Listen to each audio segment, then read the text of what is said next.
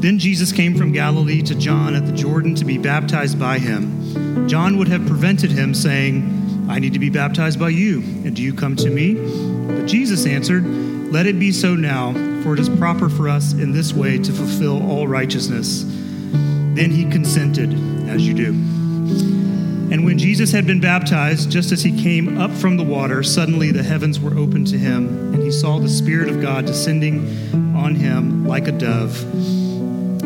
And a voice from heaven said, This is my Son, the beloved, with whom I am well pleased. This is the word of the Lord. You may be seated.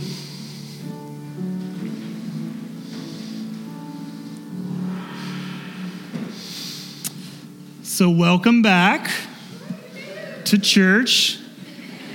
I didn't know what was about to happen up here. I was like, it's about to get rock and roll. I don't know what was going on. He's going to kick it over. So uh, I was ready. We still have one more song, though. We can, we can get that in. But yeah, welcome back. Um, I, I must say that I did I did laugh a little bit on January the 1st, which was a Sunday, and we did not have church on that day. Um, we don't like to be embarrassed as a rule. Um, but we didn't have church on that Sunday, nor did we have it on Christmas Day. I know. And, um, but I did remember at like 10 o'clock on New Year's Day morning, uh, I opened up my phone app. We have security cameras here, and I can like watch the property. It's a lot of fun. And I did want to see like if anybody like didn't read their emails, you know.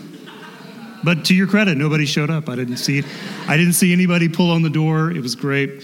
I also love I also smiled because it's a very Atlanta Christian Church thing to do. I know that some people enter the new year like I'm going to go to church. I'm going to start the year off in church and we just eliminated that and created failure for you from the very from the very start. Uh, nobody was showing up on that day. So but it is good to have you back. It's really good to be in the room with you uh, today. Um, today is the first Sunday after the Epiphany, which is January 6th. And uh, the Epiphany is a season that is about awakenings. It's about, it's the word itself. It's like, oh, I see that now. And so it has to do with uh, seeing Jesus for the first time or again for the first time, as we might say.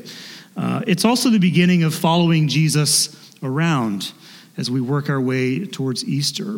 Uh, this candle that is in flames over here was the Christmas Eve last candle of the Advent season, representing the birth and the person of Jesus. And each Sunday until now, until Good Friday, we light this as a tradition that Jesus was born, and as the candle burns itself out, that Jesus gives his life over time. And so we begin this journey today of following him around and noticing him and seeing what it might be that we can learn from him. And today, uh, traditionally, the story is always the story of Jesus being baptized. Jesus gets baptized. Uh, I don't know if you've been baptized before. Um, I have. It's part of the job.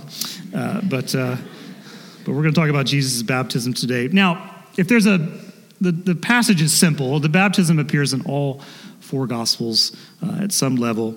Um, and the top line reading of the text is, again, it's, it's, it's kind of simple. This is Jesus' anointing and his coronation, if you will, of his ministry, uh, also as a king. Um, this is why in the text, the very last line of the text is a quotation from Psalm chapter 2, which is, This is my son, my beloved, with whom I am well pleased, which was at the time a kingly coronation text. And so this is Jesus entering his calling, his task. He's submitting as well to his task because baptism is a rather submissive act. Someone does it to you in the modern era, and uh, it's embarrassing and all of that. I put in the bulletin, I don't know if you were reading ahead, but like in the ancient church, they used to baptize people in the nude.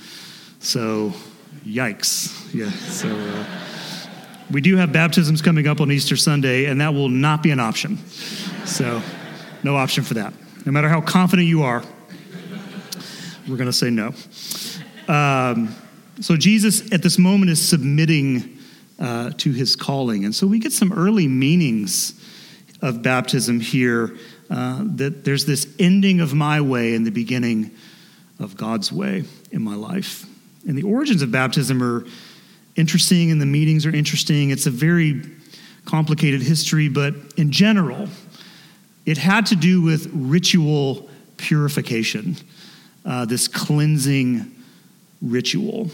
Uh, after the days of Jesus, if you converted to Judaism, you were baptized as well. So this is not just a Christian practice, but it exists in both Jewish culture and in our culture. But the weird thing is, Jesus wants to be baptized by John, and John, as we spent some time with in Advent, is sort of a fiery, I mean, he's annoying, you know? Uh, he's angry, he's, uh, he's calling people to repent, be better, be more, that kind of guy. I mean, he's not wrong in some sense. Israel had lost its way. Sometimes you need a, a voice that bothers you, um, and that's okay. But Jesus is in line to be baptized by John, and John's baptism was strictly for repentance, for forgiveness. And this is why John is thrown that Jesus is in the line to be baptized. And he, Jesus comes out into the water. I'm just assuming this is what happens. Uh, he comes out into the water, and John is like, What? And then we get the line, Well, I need to be baptized by you. And you come to me? Like, why are you doing that? So, what is Jesus doing? Well, again, he's announcing the beginning of his work. But in the strangest of ways, he's submitting to a baptism of repentance and forgiveness depending on your view of Jesus, he doesn't need to do those things. And yet, there he is. This public act of repentance is a risky venture in the ancient world. At this time, it's an honor and shame kind of society. And so to stand up and to say, I'm a problem in the world, I've done these things, or I feel bad about these things, is to bring shame upon you and to remove honor from you. You see what I'm saying? Now, I know that we're sort of developing this same kind of thing in our current culture. Honor and shame is making a comeback, my friends. To be honored and to be shamed is like, this is what we pay attention to, you know? I mean, I feel like our prayer is like, I just don't want to go viral. I just don't. I don't want to be on the news. I don't want to be I just want to get through this life and just, you know, get out the other end and be like, I never made it in the news.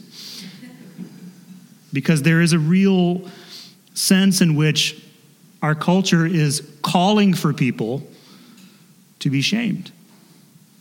And also, at the same time, to present ourselves as honorable and whatever that may be. And so, to go through the public act of repentance, but also baptism, which is, you can't hide that. It means what it means, and everybody knows what John is doing when he baptizes people, and everybody knows what people are thinking when they get in line to be baptized by John, which is, I need, I need this. I'm not flawless. You risk a reputation. And Jesus has chosen, for some reason, to announce his work, the beginning of his work, here in this river among the broken and the repentant. You see where I'm going, right? I mean, I just preach one sermon here every Sunday. and it's that you and I can find comfort in that. We can find peace in that. Uh, I took this picture at Barnes & Noble. You probably walk by a counter like this. Um, anybody buy a planner for the year? Anybody? You don't want to admit it. I get it. I get it. And I sent this picture to some friends because prior to me snapping this photo, I had sent um, a select few in the church an article. And the reason it's select few is because in the article, the F word is in the title. and my friends, that is not the only place where that word appears in the article. It's a fantastic article. If you would like it, I will send it to you, but do not judge me, um, although I have used many of those words before. But the article is written by this uh, person named uh, Lisa Alden, and it's on some website called Points in Case. And it's so funny because the article is written from the perspective of the planner that you're buying. It's a very long article. I picked what I feel like is the best couple of paragraphs. Would you like to hear it? Yes. This is the planner talking to you and to me. It says, I'm meant for those who already have their stuff together. I've edited that word. I'm meant for those who already have their stuff together, okay? I am meant for people with perfect handwriting who will take pictures of my pages and post them on the internet for the world to envy. Are you really going to set monthly goals? The planner asks. And what would those be exactly? Stop stuffing gum wrappers into your pockets? Clean out your car before it starts to smell? I don't even want to know. I don't want my fate to be disappearing behind a shelf only to be discovered when you're evicted from your apartment. Look, I get it, the planner says. When you see me, you see a new you. But just write stuff on the back of your hand like you've been doing since high school. There's nothing wrong with that. Stop looking at me. Don't ask for me for Christmas, please. Amen? Yeah. If you bought a planner and you got a planner, great. That's great. When I was in college in the 90s, you guys remember the 90s? Uh, Oasis. Uh, I've been on an Oasis kick lately. I'm like, man, this feels right. This feels right. Um, but anyway, in the 90s, uh, and some of you uh, extras will know this, but like, uh, do you remember the Franklin Quest day planners? Anybody?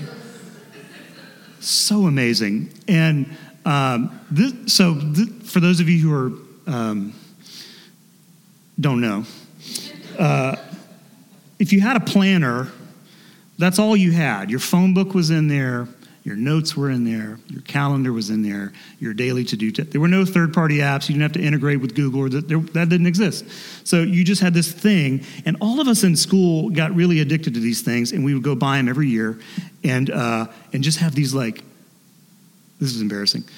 These like Franklin Quest parties where we would like, I mean, you know how people got really into like photographing and putting it in um, scrapbook, scrapbooking. Yeah, we did the same thing, but with like productivity. Okay, and we would get together and just go through this stuff and like, um, and we just lived in those things. But as you know, um, I don't know. For me, not for everybody. Some people are great at it, but for me, like, I know, April. I can't find it. I don't know where it is. Um, I'm digging around. I'm back at the Franklin store trying to buy something for half a year. Um, that, that wasn't in my notes. I was just sharing that story with you. Um, but I think the thing that attracts us to stuff like that is this sense of having it together. And we do live in a world where having it together is a pretty obvious value. Um, and I would say, before you hear what you think I'm going to say, I would say that that's not all bad. Um, hacking our way forward to be better at friendship, at being parents, students, for those of you in the room, uh, being better leaders, all these things, that's great. I think that's important. All of this is good. And we could all step it up in some parts of our lives, could we not? I mean, I could give you a list, but um, of, of mine, not yours. I don't know. I'm sure you're. I'm sure you're doing great, but uh, we can all step it up, and that's great. But here's the thing, and you know this, and I know this from experience. You know it from experience. Life is not that linear, and it's not this ever improving thing, is it? Um, the Beatles are wrong when they say it's getting better all the time. They're wrong.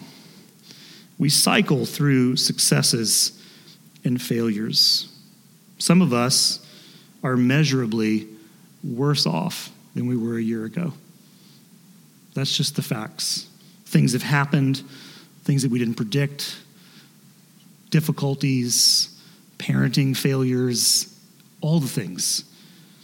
And in some ways, we can, if we're charting our life, it's like this conversation I had with uh, a person a couple days ago just via texts. I was just checking in on the person. And um, their answer to me was, well, it's like one step forward and three steps back. You ever said that? And in a society as well as in religion, there is this noticeable attempt to keep imperfection at bay, to keep impurities away. And this rise of the perfected self, so to speak, it, it, it definitely casts a shadow over all of us. Amen. And again, you know what I'm going to say. You know what I'm going to say. Um, this photo is one of my favorite scenes from all 10 years of Friends because for me, it is, it is the gospel uh, in film. And if you're not familiar with this scene, it doesn't matter. I'm going to tell you about it. one of the great lines in 10 years of the Friends episodes actually comes from Phoebe. And there's this time where Rachel is living with Joey, as you can see on the screen, and Phoebe is living with Monica. And if you don't know about Monica, Monica's really anal. She's really particular about her apartment. And she has all of these like rules of purity in her space. And one of the great lines of 10 years is Phoebe is trying to convince Rachel to switch apartments. You live with Monica. And Rachel's like, no. And Phoebe says, but Monica does let you eat cookies over the sink. So. Do you know these people? Maybe you're these people. I don't know.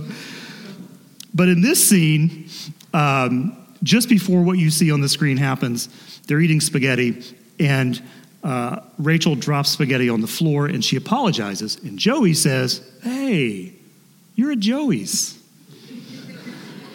Don't worry about it. You're at Joey's. Don't worry about it. When our church was uptown, we had a baptistry kind of over here. And I remember one Sunday we had two services uptown, and some of y'all might remember this, but uh, this gentleman walked in who we knew. He came in and out of church. His name was Horace. And it was between services, and he was walking very intently toward me. And I was like, oh man. And he comes up to me and he gets right in my face and he points to the baptistry and he says, Derek, I need to get in that water. And I was like, so you're talking about being baptized? Like I was like such a nerd. I was like, so baptism, is that what you're talking about? Or you just want to get in there? I need to get in that water. And I, I understood. And I told him, I said, now listen, it is not heated because we didn't know you were coming. So we will do our best to heat it up during the service, but all bets are off. Anybody remember this? Oh, so amazing. And so at the end of the service, I announced that Horace was going to be baptized, and I walked over there and he, he got in, and it was so cold that he screamed. and I, you know, just these like thin slices in my head of like experience, I was like, this is going to be a problem. And so he won't get in. He's like halfway in, not in. I finally convinced him to sit down because you could sit in it. And he sat down and he's like, I was like, Are you okay? And he was like, Yeah. And uh, I could tell he was not okay. So I do the whole thing and I start to baptize him and he won't go. and we stopped and we kind of like, okay, well, you, you gotta go. I mean, like, so, so we tried it again and he wouldn't go. And then because I was immature and stupid and haven't developed much sense. But I did say to the church, if you remember, I said, let's all cheer Horace on. and so we all cheered, and he went under the water, and he came up like so cold, but so happy. And uh, it was wild. You guys remember that? Gosh, I wish I had film of that. Film is video, by the way. Um, but knowing him through the years, his phrase, if I need to get in that water, his was a story of coming to grips with his own inability to be perfect. You see, I think religion does a disservice when it quietly projects that message. Hey, to be here, to be there, to be with us, there's a lot of shedding that has to happen before you can do that. Imperfection is frowned upon. I would say that's not exclusive to the church anymore. I think our world is that way too. And it's stressful. You can't be the best parent ever. You can't be the best employee ever. You can't be the best business owner. You can't, you just can't. You can have moments, but it's just too hard. And what I think is so beautiful about baptism is that it may be the one act that announces someone's recognition of their own helplessness. And they do that underneath the shadows of perfection. This is why I'm captivated by Jesus and captivated by Christianity. It has this series of built in off ramps on the road to the impossible standard of this fully together life. It's got off ramps for that. This almost contrarian, purposeful laziness within the engine room of a culture and a religion that believes and promotes a flawless self. Baptism is for people who know that they are losing. They know that they are losers. And Jesus is standing right there with them. Isn't that beautiful? That the beginning of Christ's work is in line with these people who are broken. It's this awakening, it's truly an epiphany that we aren't capable of all the world wants from us. You're not. I'm not. And the awakening is in this naming of that impossible standard, this perfected self. And in faith, in Christianity, the awakening looks something like this.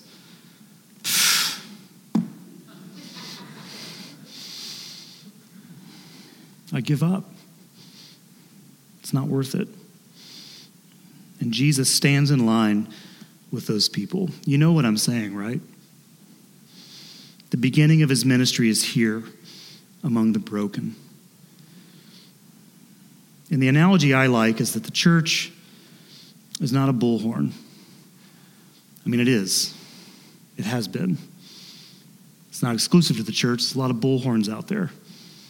Do what we want, get in line, perfect everything about you. Stand up to our expectations of your life. And the church has adopted that too, but it's not a bullhorn. It's not a it's not a loud authoritarian telling people to get back, get in line, and be better. It's more of a foghorn. This sound of safety and sanctuary when you can't see. Amen? That's what it should be. It's like Jesus is saying, You're at Joey's. It's okay. That's what I'm here for. And so I leave you with this. As Dolly and Whitney and God